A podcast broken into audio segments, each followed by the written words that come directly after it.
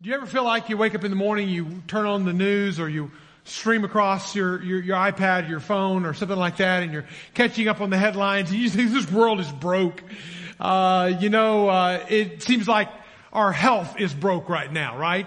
Uh, I feel like sometimes I make too big of a deal of COVID. And then at other times I feel like I make too small of a deal. And again, I'm talking about me. I'm not talking about you, uh, because I know you're perfectly balanced in that. All right. Um, you've got it all figured out how to balance that act out.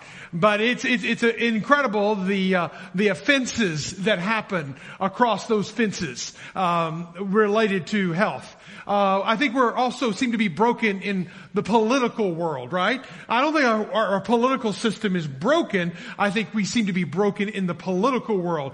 E- either, either you're on the camp that this is the most free and fair election ever, and that we have really good systems and securities in place now, or you're thinking, no, stop the steal. Uh, whatever camp you're in, don't amen to any of those. Okay, we don't need to divide the church; it's already divided enough. Uh, but just realizing that in our world of brokenness, it feels like our political world is even broken. I know our marriages seem to be broken in some ways. COVID has either brought marriages together. We are having a baby boom in the church. I don't know if you realize that, but we are. Um, but there are also marriages that are struggling because of all the time together. Uh, it's exposed some cracks. And that was before, before COVID happened. We had identified, we'd worked through as pastors about 15 different marriages that what we were calling marital insecurity. That the, really their future was weighing in the balance. We had families all lined up to mentor families to help them navigate through the complexities of marriage. And so sometimes our marriage is broken. There's so much about this world that seems to be broken. Then it comes to us. We are broken. We have to understand our brokenness.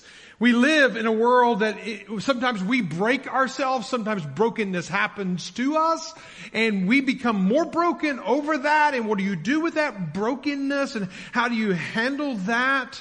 Uh, John Leo published uh, some articles in U.S. Uh, News and World Report, but has has written a, quite a bit out there on victimization in our in our society, and he reports that 92% of Americans can either identify with one or more multiple offenses that has happened to them or they have done it to themselves.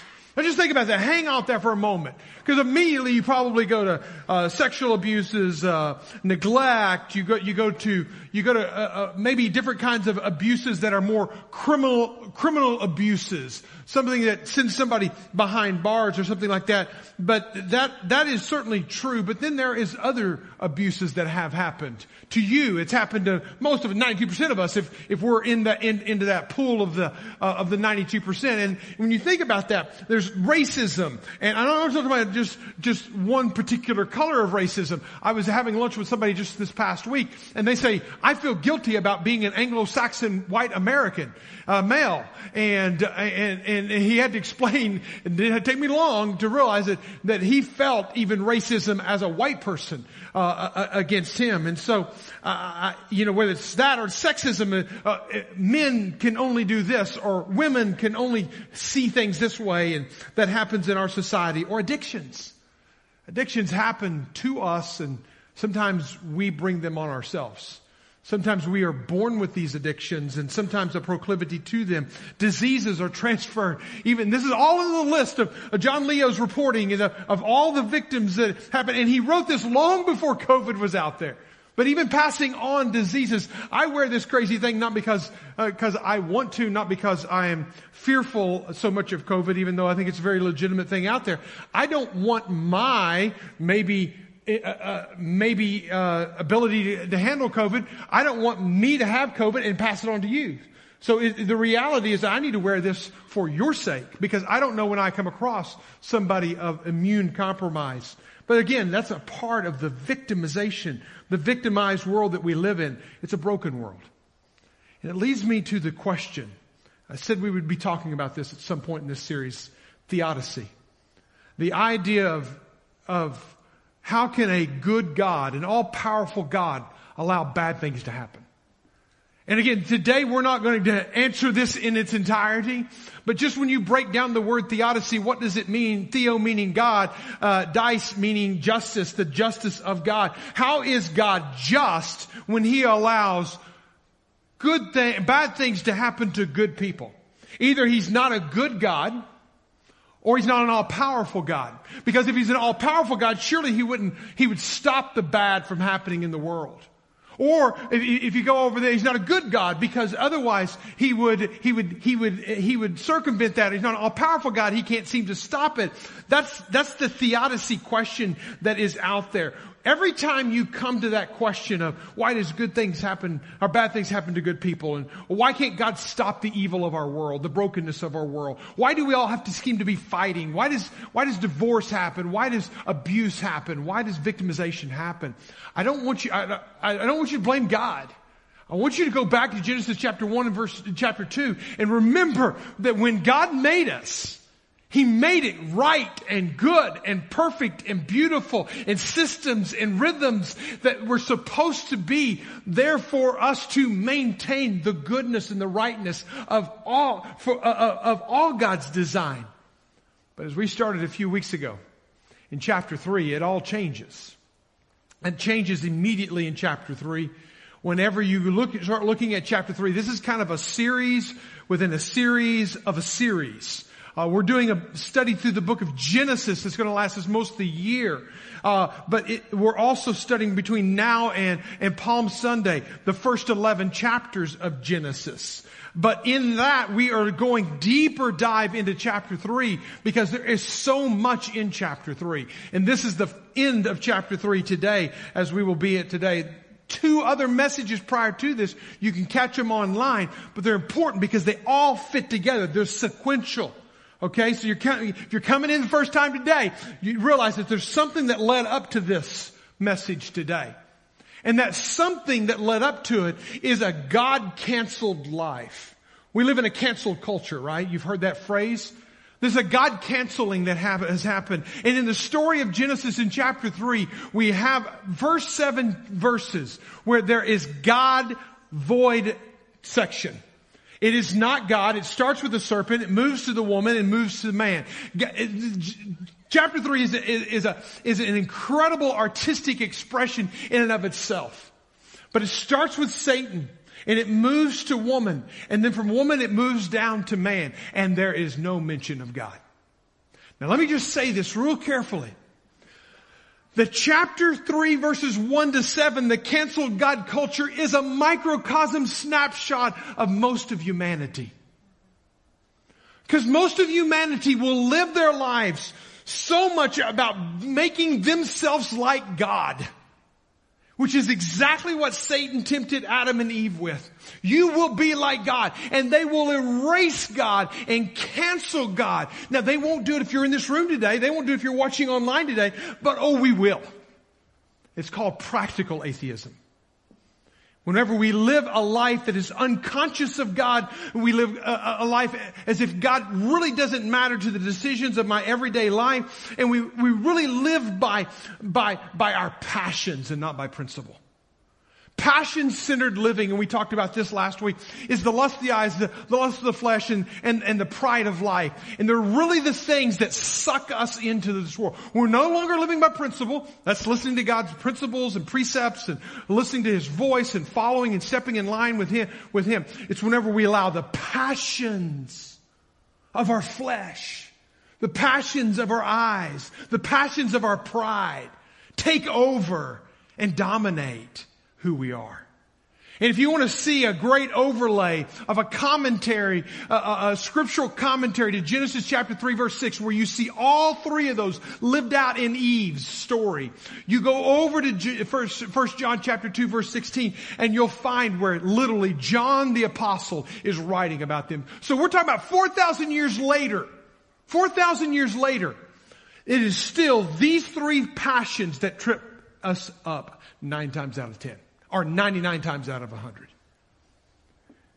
We got to be careful of living the God canceled life. But there's also this other life that happens in chapter 3, and it's the relational life. It's whenever God shows back up.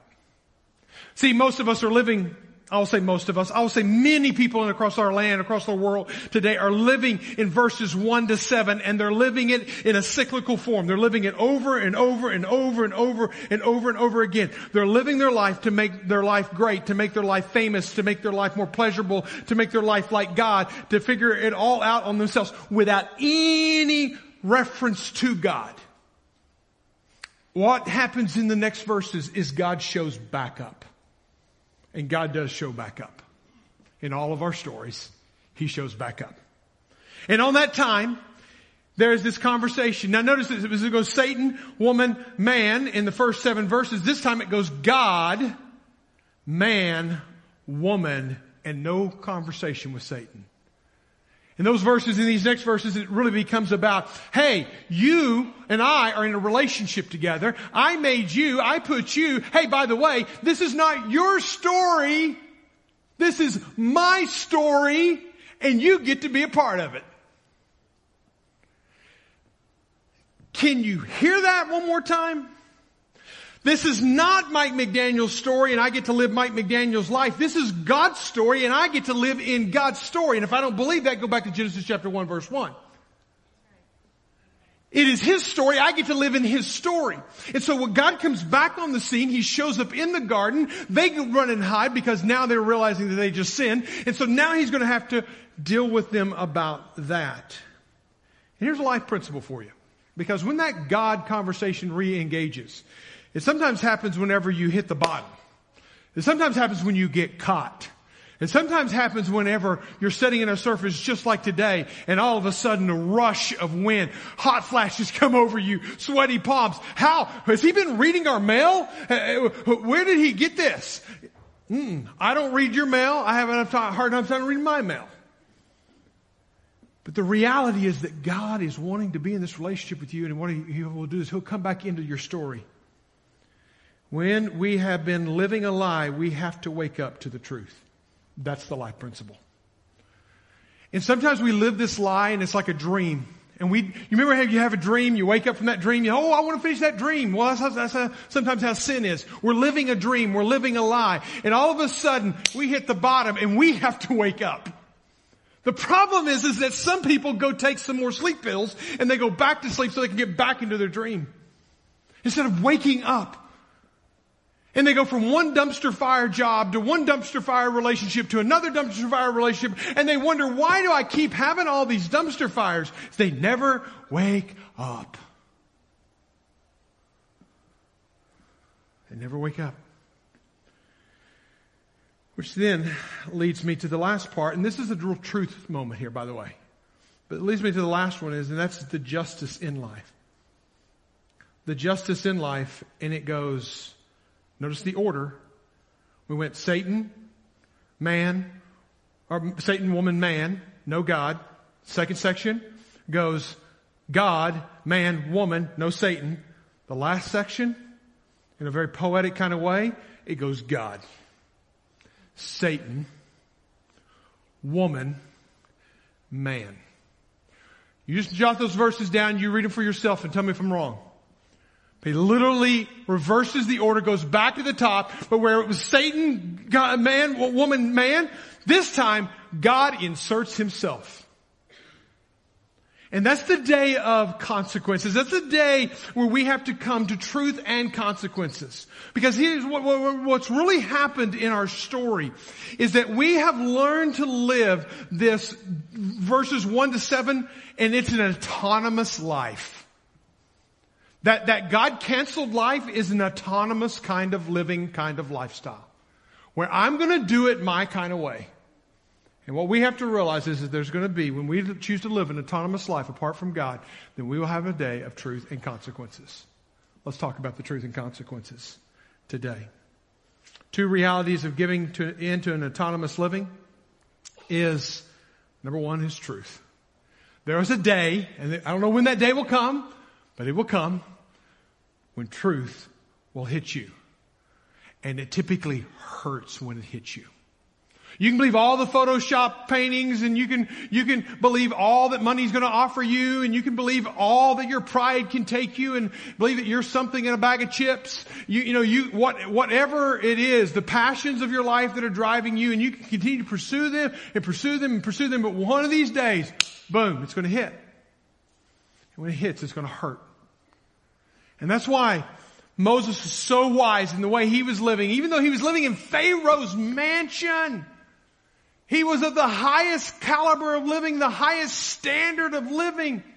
But what does he do? He leaves it all. In Hebrews chapter 11 verse 25, he gave it all up so that he would not, he, he choosing rather to be mistreated, uh, with the people of God than to enjoy the fleeting pleasures of sin. Let me just tell you this. If you haven't figured it out, sin is a blast. Say it with me. Go ahead and admit it. Sin is a blast. Uh, you come on, you're weak sauce, guys. This is an authentic church. Sin is a blast. Say it with me. Sin is a blast for a time. Life principle for you. Sin delights and then it bites. It, it's fun. It's the passing pleasures of sin. That's why Noah had enough foresight, enough to look down past those, those, those shiny palaces, those, those beautiful opportunities, the beautiful chariots and the beautiful women and the beautiful opportunities and the beautiful, beautiful, beautiful. And he looked past that and he said, I'd rather suffer with my people than enjoy the passing pleasures of sin. Sin is a vandalism. Listen like this. Sin is a vandalism to shalom. God created us in shalom. He created us in peace. He put us in a place of shalom, a place of peace. He, He spoke peace over us. And what happens when we sin is we vandalize our shalom. You're going to hear me say that a lot throughout the rest of this series. So just get it down. It is vandalizing. It is destroying. It is breaking in. It is tearing down. It is, uh, it is hurting. It is breaking what God has created that was beautiful and good. This is the way Corliss, Cornelius Plantinga said it. He said, Shalom is God's design for creation and redemption. Sin is blamable human vandalism on these great realities, therefore, is an affront to their God, who is the architect and the builder. God, God designed this world. God built this world. God put it all in place. He said it was good. He said it was very good. And then it was sin that enters into this world that begins to tear everything down. Here's two things that it tears down when you talk about this. It tears down the relationship. Remember I said this is the relationship segment of the conversation with God? Now here it is. It's the, it tears down, sin drives a wedge between you and others. This is a horizontal effect. I want you to remember that. If you have your Bibles, look at Genesis chapter, uh, chapter uh, 1. I'll actually go to chapter 2, and you can look at verse 25 with me. This is the way to describe the first marriage. He says, and the man and the wife were both naked, and they were not ashamed. That's a beautiful thing. That's an intimacy, fully known and fully loved. I know all your warts. I know all your imperfections. I know all your bulges. I know all of your everything. And I love you anyway. It's a beautiful thing.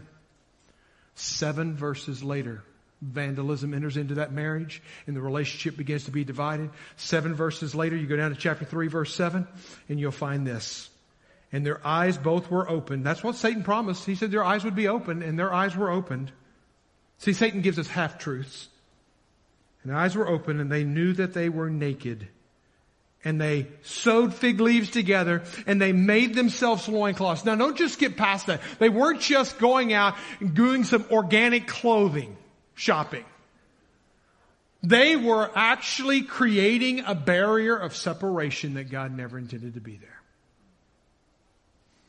Now there's a barrier. Now there's separation between them. That's what sin does. Sin moves in and he takes it over in, into our relationship and begins to drive us apart in our most intimate, personal, lasting relationship more than any other, even our marriage, to where I'll start seeing couples will come to me and okay, he has passwords I don't know about. She has bank accounts that she won't let me get into. They have this life over here and this life over here and we just commingle in the middle.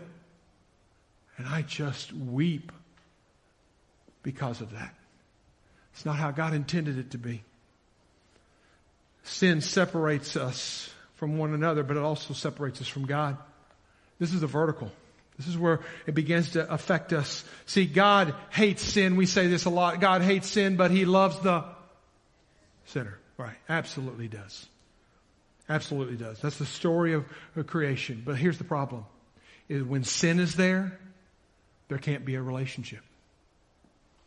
When there's violation and vandalism there, there can't be a relationship. There has to be there has to be something done with that. Something's got to move out. The vandalism has got to move out. The vandals have got to move out. The sin has got to move out if God is ever going to be back in that relationship. This is a part of the truth. We just got to own the truth about it. Oswald Chambers said in his June 28th devotional, if you don't read the Oswald Chambers, My Utmost for His Highest, you need to go read June 28th. It says, we have to recognize that sin is a fact not a defect. Sin is a red-headed mutiny against God.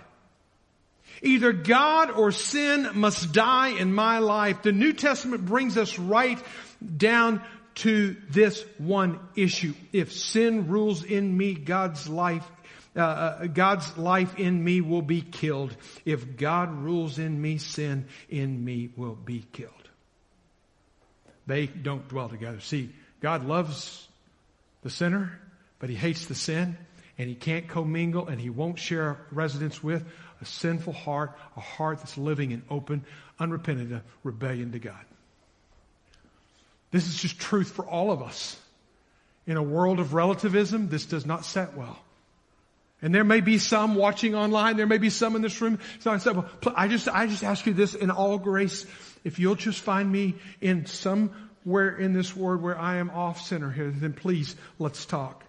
Because God is very clear. He gives us truth. That's what He did with Adam and Eve. He said, listen, here's everything in the garden. It's all yours. Everything except for one tree over there. One tree, one tree. Everything. There could have been a thousand trees in that garden and you can eat from any of those trees, but that one tree you can't eat from. If from that tree today, you'll die. That's the truth. He gives it to us in Genesis chapter 2. The lie, Satan steps in, gives us the lie. What does he do? He says, the serpent said, you shall not surely die. Who are you going to listen to? Now you got two narratives. Now you got two stories going on. Who are you going to listen to? You're going to choose. You're either going to become a victim of your own negligence, a victim of your own. You're going to hurt yourself. You're going to break yourself. You're going to listen because what he will do is he'll cause us to doubt. He'll cause us to, to, to, to, to deny. And then he'll cause us to, and then he'll cause us to, to rewrite and destroy God's truth. Again, that's last week's message, but just remember that that was there. Because now what happens is we have this humanity has to be reconciled. Humanity has to be reconciled. There has to be a day of reckoning that ha- comes upon here. When you've been living a lie, you have to wake up to the truth. And, and, and the day of reckoning comes in chapter 3, verse 22 and following. Then the Lord God said, Behold, the man has become like one of us in knowing good and evil. That was the half truth that Satan gave them. Satan didn't tell them everything else. He didn't tell them that they were going to be banished from the garden. He didn't tell them that it was going to ruin the relationship with one another. He didn't tell them it was going to, he, he, won't, he won't tell you the whole thing. Okay? He'll only tell you enough to get you. Now, lest he reach out his hand and take also the tree of life. That's a new tree. We haven't talked about yet. We have the tree of the knowledge of good and evil. We have tree of life. We have all these other trees. They could eat from the tree of life, but they could not eat from the tree of the knowledge of good and evil. Now, unless he would take and eat from that tree of life, then live forever. Therefore the Lord God sent him out of the garden, out of Eden, to work the ground in which he was taken. He drove out the man east of the Garden of Eden and he placed a cherubim and a flame and a sword, and he turned uh, uh every way to guard the way from the tree of life. The tree of life was what kept human beings alive. Death was never a part of God's design. I don't care what form of death, suicide, cancer. There is not a form of death that was a part of God's plan. Sin enters in the world. The tree of life is no longer available to us because of our sin. We've been separated from God. We've been separated from His blessings. We've been separated from His goodness. We've been separated from that. Now we've got a real issue on our hands. Sin will, uh, you had a pastor, a mentor pastor when I was younger say this statement all the time, all the time, all the time, all the time. And so it's one of those things I just hear in my head. Sin will, will take you further than you want to go. It will keep you longer than you want to stay. It will cost you more than you want to pay. I can tell you of a couple, my very first church. One month in, I was 22 years old. Wednesday night, following a prayer time that we had together. He comes up to me and he tells me of a relational affair that he had with a woman. The woman were card partners. She and her husband, him and his wife, played cards. They did it every Friday night. And all of a sudden, there kind of began to be a spark, and they didn't manage the spark. The spark became a relationship. It was a one night stand. It was all it was, a one night stand. But it cost years of damage and brokenness that they were going to have to rebuild from. Sin will always take you further than you want to go, keep you longer than you want to stay, and cost you more than you want to pay. Look at chapter 3, verse 8 and following. And they heard the sound of the Lord God. Circle the word Lord God. This is where God's trying to come back in this relationship. Walking in the garden in the cool of the day.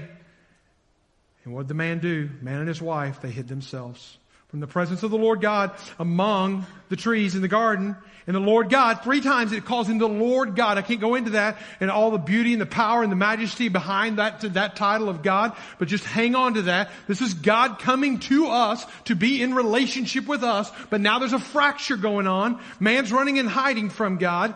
And he said, I heard the sound of you in the garden and I was afraid because he asked where they were. I was afraid. Circle the word I was afraid. And I was naked and I hid myself. Circle the phrase there. He said, He told you that you were naked. Who told you that you were naked? See, they didn't know that before, but now they know it now. Have you eaten of the tree of which I commanded you not to eat? He's asking them questions, penetrating questions, just like God asks us penetrating questions. The man said, the woman whom you gave me. I love that. It's always the lady's fault. And she gave me the tree of free, and, and I ate. And then the Lord said to the woman, what is it that you have done? And the woman said, the serpent deceived me and I ate. Now, I, I, I, could go on reading on in that, but I, I, just want to stop right there for just a moment because it goes on in and it breaks on, on, on down. Uh, uh, and I want us to talk about the consequences. The truth is this.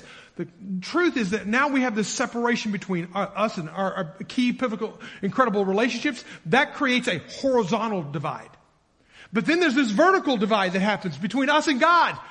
And the only thing that, describe, that, that, that I can give you one word to describe that is the word sin. Right in the middle. It's what separates us. The consequences. Let's talk about consequences again. I talked about this last week. That consequences. Sin is meeting legitimate needs by illegitimate means.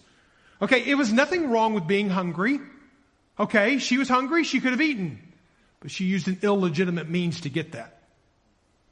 Just like later on in the story of Genesis, Esau will trade in a, his birthright for a bowl of soup.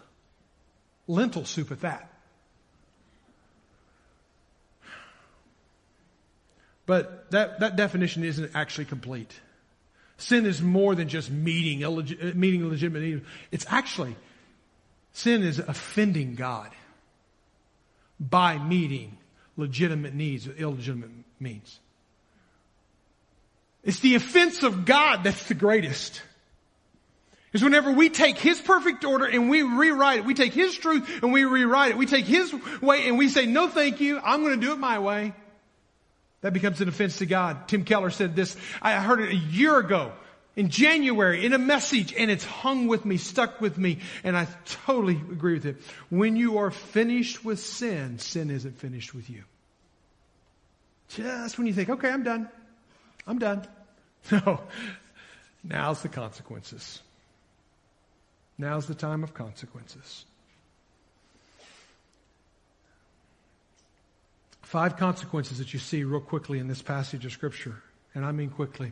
And I would encourage each of you to take any of these, of these five consequences that you may be living in right now and totally spend a week diving behind it.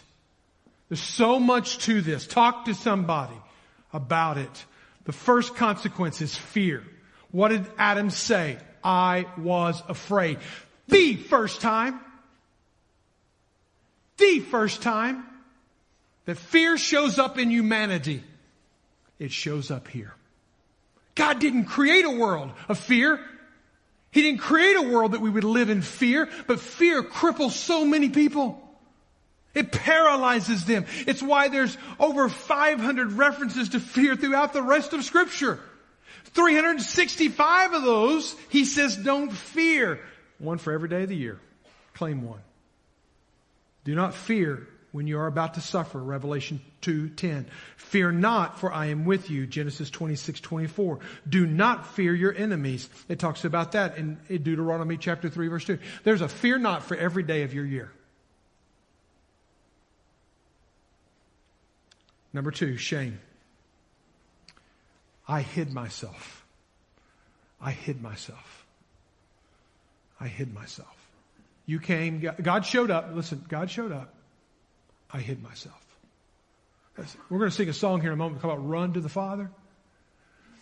Satan's greatest tool, one of Satan's greatest tools is shame. When you do something wrong and you feel the shame of that, that's not of God, that's of Satan. Shame is not a tool. Shame, shame drives us away from God. Shame pushes us away. Shame causes us to run from God and hide from God. Shame will cause us to go in the other direction. Shame will cause people to commit suicide. Because they can't live with themselves any longer. Number three, blame. Again, I love that statement. The woman that you gave me. She gave me the fruit and I ate it. I, I mean, what a guy. What a, what a loser dude, right? He was passive last week. He's blaming the woman this week. I mean, I've heard this cute statement said before. God blamed Adam. Adam blamed Eve. Eve blamed the snake and the snake didn't have a leg to stand on. Here's the truth. Hebrews 4:13. No creature in all creation, no creature is hidden from God's sight.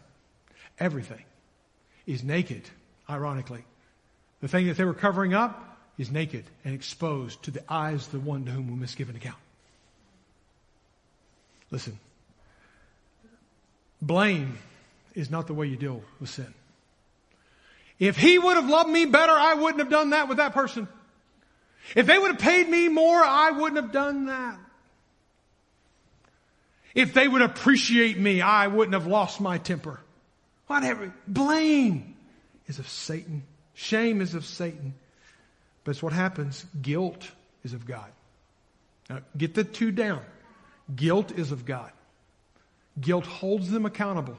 I don't have time to read it, but read it for yourself. 14 to 19. When God begins to pronounce on them the curse of one to the other. Starts with Satan, goes to woman, goes to man. Works back through the same process that chapter 3 verse 1 to 7. What is happening is, is, is sin is undoing the universal goodness of God. Sin is tearing down the greatness of God. It is reversing the order. See, we were made from the dust, but now we're going to go back to the dust.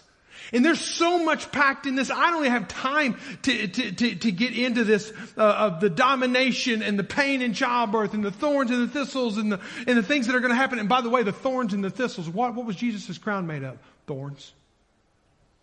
Isn't it ironic that the thorns and the thistles that man would have to deal with will be the thorns and the thistles that Christ will bear on the cross? We're already beginning to get a glimpse of the cross which then leads me to the fifth consequence is death. Fifth consequence is death. I want to point this out real quickly. In verse 21, we find the first death in the scriptures. When God goes out and he kills animals to make skin, make clothing for them. This was, is the first animal, this is the first sacrifice. It will not be the last sacrifice. We're going to start here on Palm Sunday. So I'm going to save a lot of that till then. To just unpack from Genesis chapter 3 and the killing of the first animals to Palm Sunday where we're going to talk about the, the, Jesus who will give his life for us. That God is making a sacrifice here of, of, of living creatures to cover the sin of man and woman. This is not going to be the last death. We also got to remember that in Romans chapter 6 verse 23 it says the wages of sin is death. I think that's not, uh, it's not new. It's death of a relationship. It's death of, of, of, life as we know it. But he said on that day you would surely die. It's the death of a relationship with God that died in that moment, on that day. They, they could no longer eat of the tree of life that kept their life going on and on. They, their bodies began to die that day. There was a death that was happening that was in there. And I want to point to all death of all mankind happens because of sin. I don't care how good, how innocent, how, how negligent, uh, you can go drunk driver, you can go to the victim victim of the drunk driver. It all happens and it comes back to sin. But it's not just the death of the body. It's the death of the relationship with God. Isaiah chapter 59 verse 2 says, but your iniquities, that's your sins, have built a barriers between you and your God. Your sins have, have, have, have hid his face from you. He does not listen. It creates a barrier between us and God. Even Jesus said, He said, Don't worry about the person who's going to take your body. Worry about the one that's going to take your soul and your body. In Matthew chapter 10, verse 28. It's one thing to die physically, it's another thing to die and lose my soul. Romans chapter 6, verse 23. I read the first part, I didn't read the last part. It says, The wages of sin is death, but the gift of God is eternal life through Jesus Christ our Lord. Can I get a hearty amen to that? The story doesn't end. It does on that day, seemingly in their minds. This is the gloom and the doom. But I want to tell you, there is another end to this story. There is more to come. And again, I don't have time to read it, but you read in verse 14 and 15, you'll read of Satan's curse. And what happens to Satan is he is cursed to the ground. And, and not only that, by the way, cursed to the ground. Notice where, where was Satan wanted to be back in Isaiah 14? He was going to make himself the most high. Now he becomes the lowest living creature. That's what God will do. He'll take you when you think you're at the top, and He'll take you to the very bottom. He does the exact same thing with Satan. Then he also says this, I'll put enmity. I'll put enmity between you and the woman. Between your offspring, that's the word for seed, between your offspring and her offspring. Singular seed. Satan, there's going to be a war. There's going to be a battle. There's going to be a fight that's going to happen between your seed and her seed. That is a reference to Jesus. And he talks about he will bruise the heel. In fact, it says here, he shall bruise your head, but you shall bruise his heel. Satan was going to strike. Satan is going to bite. Satan is going to do his, inflict his, his damage, his pain. But the only other time this verse is references is Romans chapter 16 verse 20 when Paul is talking to the church and he says to the church the God of peace will soon crush Satan under your feet. He says that to the church. Who's the church? The church is the bride of Christ. We only have our power to crush Satan because of, because Christ did what he did on the cross. I live the resurrection. I live this crushing power of Satan. I don't live under the thumb of Satan. Satan should live under the heel of my foot. As greater is he that is in me than he is in the world. I don't fear Satan. I fear the person who doesn't fear God. Would you bow your heads with me?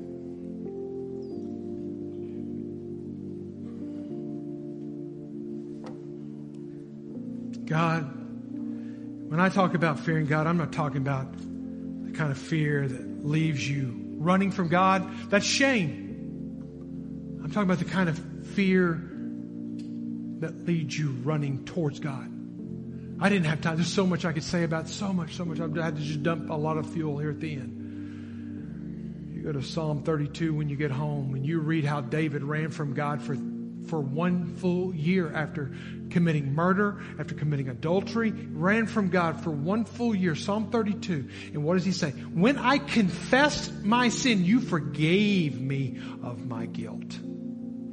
See, guilt is what brings us to God. Shame is what pushes us from God. If you're feeling a heaviness today, it's it the, feel the heaviness about God calling you to Him. You confess your sins, He's faithful and just to forgive you of your sins and to cleanse you from all unrighteousness. 1 John chapter 1 verse 9. It's not my words, that's God's word. Maybe you're here today and you've been listening, you've been listening, you've been listening for weeks now. And God is saying, would you be my child. He's calling you to himself. He wants to renew and restore a relationship with you. In this space, you just give it to him. Father God, in this space, speak. In this space, work, Lord.